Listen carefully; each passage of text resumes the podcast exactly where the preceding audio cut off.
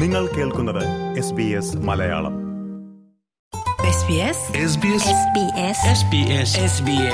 SBS Malayalam. ഇന്നത്തെ വാർത്ത.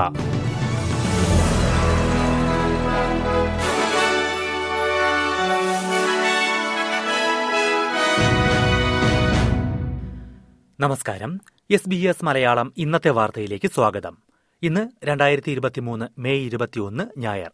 വാർത്തകൾ വായിക്കുന്നത് ദിജു ശിവദാസ്.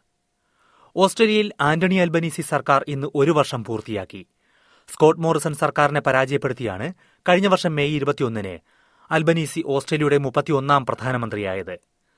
തൊഴിൽ നിയമങ്ങൾ പരിഷ്കരിച്ചതും ദേശീയ അഴിമതി വിരുദ്ധ സമിതി രൂപീകരിച്ചതും കാർബൺ വികരണം കുറയ്ക്കാൻ നിയമം കൊണ്ടുവന്നതുമാണ് ആദ്യ വർഷത്തിൽ അൽബനീസി സർക്കാരിന്റെ എടുത്തുപറയാവുന്ന നേട്ടങ്ങൾ. ഓസ്ട്രേലിയൻ ആദിമവർഗക്കാരുടെ സ്വരം പാർലമെന്റിൽ ഉറപ്പാക്കാൻ ജനഹിത പരിശോധനയ്ക്കുള്ള നടപടി തുടങ്ങിയതും സർക്കാർ നേട്ടമായി ഉയർത്തിക്കാട്ടുന്നു.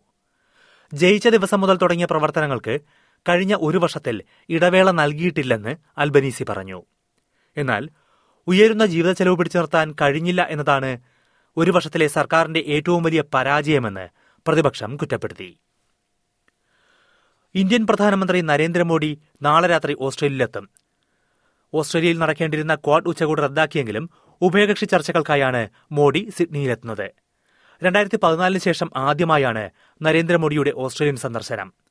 ഔദ്യോഗിക ചർച്ചകൾക്ക് പുറമെ ചൊവ്വാഴ്ച സിഡ്നി ഒളിമ്പിക് പാർക്കിൽ നടക്കുന്ന പൊതുപരിപാടിയിലും അദ്ദേഹം പങ്കെടുക്കും.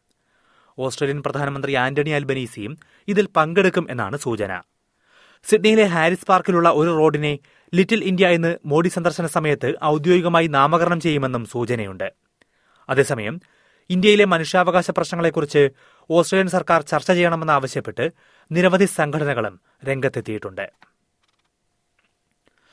ചൈന സന്ദർശിക്കാനുള്ള തീരുമാനവുമായി മുന്നോട്ടു പോകുമെന്ന് പ്രധാനമന്ത്രി ആന്റണി അൽബനീസി വ്യക്തമാക്കി. ഹിരോഷിമയിൽ നടക്കുന്ന ജി ഏഴ് ഉച്ചകോടിക്കിടെയാണ് അൽബനീസി ഇക്കാര്യം അറിയിച്ചത്. ഓസ്ട്രേലിയയിൽ നിന്നുള്ള തടി ഇറക്കുമതിക്കുള്ള നിരോധനം ചൈന പിൻവലിച്ചിരുന്നു. ചൈനയുമായുള്ള ഓസ്ട്രേലിയയുടെ ബന്ധം മെച്ചപ്പെടുന്നതിനെ ജി ഏഴ് രാജ്യങ്ങൾ സ്വാഗതം ചെയ്തെന്നും സ്ഥിതി കൂടുതൽ മെച്ചമാക്കാൻ തന്റെ സന്ദർശനം സഹായിക്കുമെന്നും അൽബനീസി പറഞ്ഞു. അതേസമയം എല്ലാ വാണിജ്യ ഉപരോധങ്ങളും ചൈന പിൻവലിച്ച ശേഷം മാത്രമേ പ്രധാനമന്ത്രി സന്ദർശനം നടത്താവൂ എന്ന് പ്രതിപക്ഷം ആവശ്യപ്പെട്ടു. ക്വീൻസ്ലാൻഡിൽ ഇരുപത്തിമൂന്ന് മില്യൺ ഡോളർ മൂല്യമുള്ള അനധികൃത കഞ്ചാവ് തോട്ടം കണ്ടെത്തി. ദേശീയ തലത്തിലെ മയക്കുമരുന്ന് ശൃംഖലയുടെ ഭാഗമാണ് ഈ തോട്ടമെന്ന് പോലീസ് അറിയിച്ചു. പത്തൊൻപത് ഗ്രീൻ ഹൌസുകളിലായി മൂവായിരത്തിലേറെ കഞ്ചാവ് ചെടികളാണ് ഇവിടെ വളർത്തിയിരുന്നത്. ബ്രിസ്ബനിൽ നിന്ന് എൺപത് കിലോമീറ്റർ അകലെയുള്ള കുമിന്യയിലാണ് പോലീസ് ഈ തോട്ടം കണ്ടെത്തിയത്. പാർലമെന്റിൽ ആദിമവർഗ ശബ്ദം ഉറപ്പാക്കുന്നതിനുള്ള വോയിസ് റഫറണ്ടത്തെക്കുറിച്ച് സർക്കാർ പുതിയ പ്രചാരണ പരിപാടി നടത്തും. ജനഹിത പരിശോധനയിൽ വ്യക്തമായ വിവരങ്ങളുടെ അടിസ്ഥാനത്തിൽ തീരുമാനമെടുക്കാൻ ജനങ്ങളെ സഹായിക്കുന്നതിനാണ് ഈ പ്രചാരണമെന്ന് സർക്കാർ അറിയിച്ചു. റേഡിയോ ടെലിവിഷൻ സന്ദേശങ്ങൾ ഉൾപ്പെടെയുള്ള പ്രചാരണം വിവിധ ഭാഷകളിൽ നടത്തുമെന്ന് ആദിമവർഗ മന്ത്രി ലിൻഡ ബേണി പറഞ്ഞു. എല്ലാ ജനവിഭാഗങ്ങളിലുള്ളവർക്കും വ്യക്തമായ വിവരങ്ങൾ ഉറപ്പാക്കുക എന്നതാണ് സർക്കാരിന്റെ ലക്ഷ്യമെന്നും ലിൻഡ ബേണി പറഞ്ഞു. പ്രധാന നഗരങ്ങളിലെ നാളത്തെ കാലാവസ്ഥ കൂടി നോക്കാം. സിഡ്നിയിൽ തെളിഞ്ഞ കാലാവസ്ഥ. പ്രതീക്ഷിക്കുന്ന കൂടിയ താപനില പത്തൊൻപത് ഡിഗ്രി സെൽഷ്യസ്. മെൽബണിൽ അന്തരീക്ഷം ഭാഗികമായി മേഘാവൃതം പതിനാറ് ഡിഗ്രി. ബ്രിസ്ബനിൽ തെളിഞ്ഞ കാലാവസ്ഥ ഇരുപത്തിരണ്ട് ഡിഗ്രി. പെർത്തിൽ ഭാഗികമായി മേഘാവൃതം ഇരുപത്തിയഞ്ച് ഡിഗ്രി. അഡലേഡിൽ വൈകിട്ട് മഴയ്ക്ക് സാധ്യത പതിനേഴ് ഡിഗ്രി. ഹോബാട്ടിൽ അന്തരീക്ഷം മേഘാവൃതം പതിനാറ് ഡിഗ്രി ക്യാൻബറയിൽ ഭാഗികമായി മേഘാവൃതം പതിനാല് ഡിഗ്രി. ഡാർവിനിൽ തെളിഞ്ഞ കാലാവസ്ഥ പ്രതീക്ഷിക്കുന്ന കൂടിയ താപനില മുപ്പത് degree Celsius. S B S Malayalam ഇന്നത്തെ വാർത്ത ഇവിടെ പൂർണമാകുന്നു. അടുത്ത വാർത്താ ബുള്ളറ്റിൻ നാളെ വൈകിട്ട് ആറു മണിക്ക് കേൾക്കാം. ഇന്നത്തെ വാർത്ത വായിച്ചത് ദിജു ശിവദാസ്.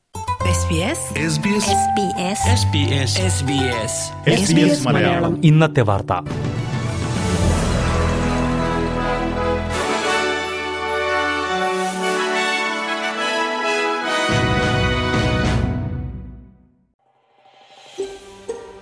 ഇതുപോലുള്ള കൂടുതൽ പരിപാടികൾ കേൾക്കണമെന്നുണ്ടോ? ആപ്പിൾ പോഡ്കാസ്റ്റിലും ഗൂഗിൾ പോഡ്കാസ്റ്റിലും സ്പോട്ടിഫൈയിലും കേൾക്കാം. അല്ലെങ്കിൽ നിങ്ങൾ പോഡ്കാസ്റ്റ് കേൾക്കുന്ന മറ്റെവിടെയും.